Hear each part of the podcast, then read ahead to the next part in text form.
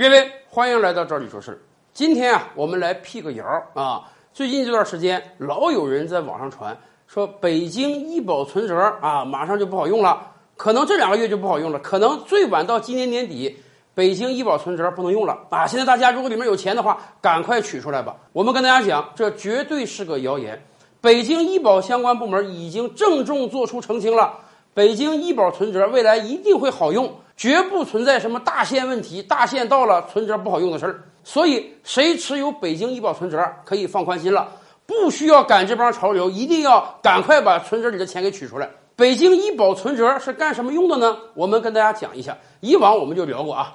今天我们每一个正常缴纳五险一金的朋友们呢，我们都知道，我们实际上是有一个医保账户的啊。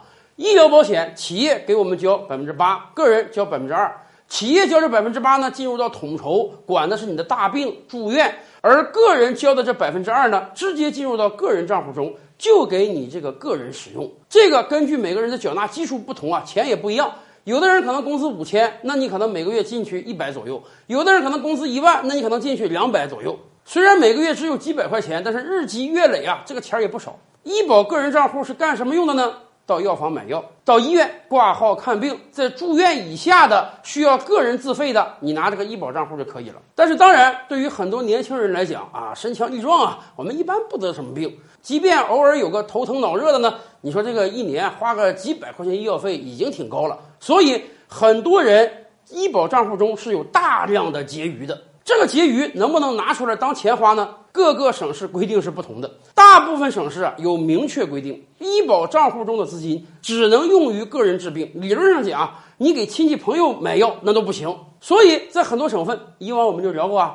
催生了很多灰色交易，什么呢？有人就跟你说，哎，我有办法能把你这个医保资金套出来，但是呢，你得给我百分之十的折扣，也就是说，我给你套一千块钱呢，你得给我一百块钱。他们怎么套呢？他们就跟很多小药房勾结，拿着这个卡到人小药房去刷下卡，一千块钱进到人家账户中呢，哎，取出来给你九百，给我一百分掉。当然了，他肯定也会分给那个小药房一点钱，而实际上小药房没有把任何药品给你，在很多城市。这都是严重的违法。如果被人发现你的个人医保卡可能有问题，而且那个药房一定会被解除医保结算资格。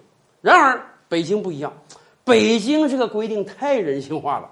很多地方啊，医保账户就是用个人的那个医保卡。北京不一样啊，在北京你单独有一张银行存折，每个月多少钱呢？直接打到这个银行存折中去，而且。这就是真的银行存折啊！你到银行柜台，你这个钱就可以直接取出来。也就是说，在北京医保个人账户中的资金，那就跟钱一样，随时随地你都可以拿出来，你干什么都行，并不一定非得去买药。这确实啊，给了很多年轻人非常大的实惠。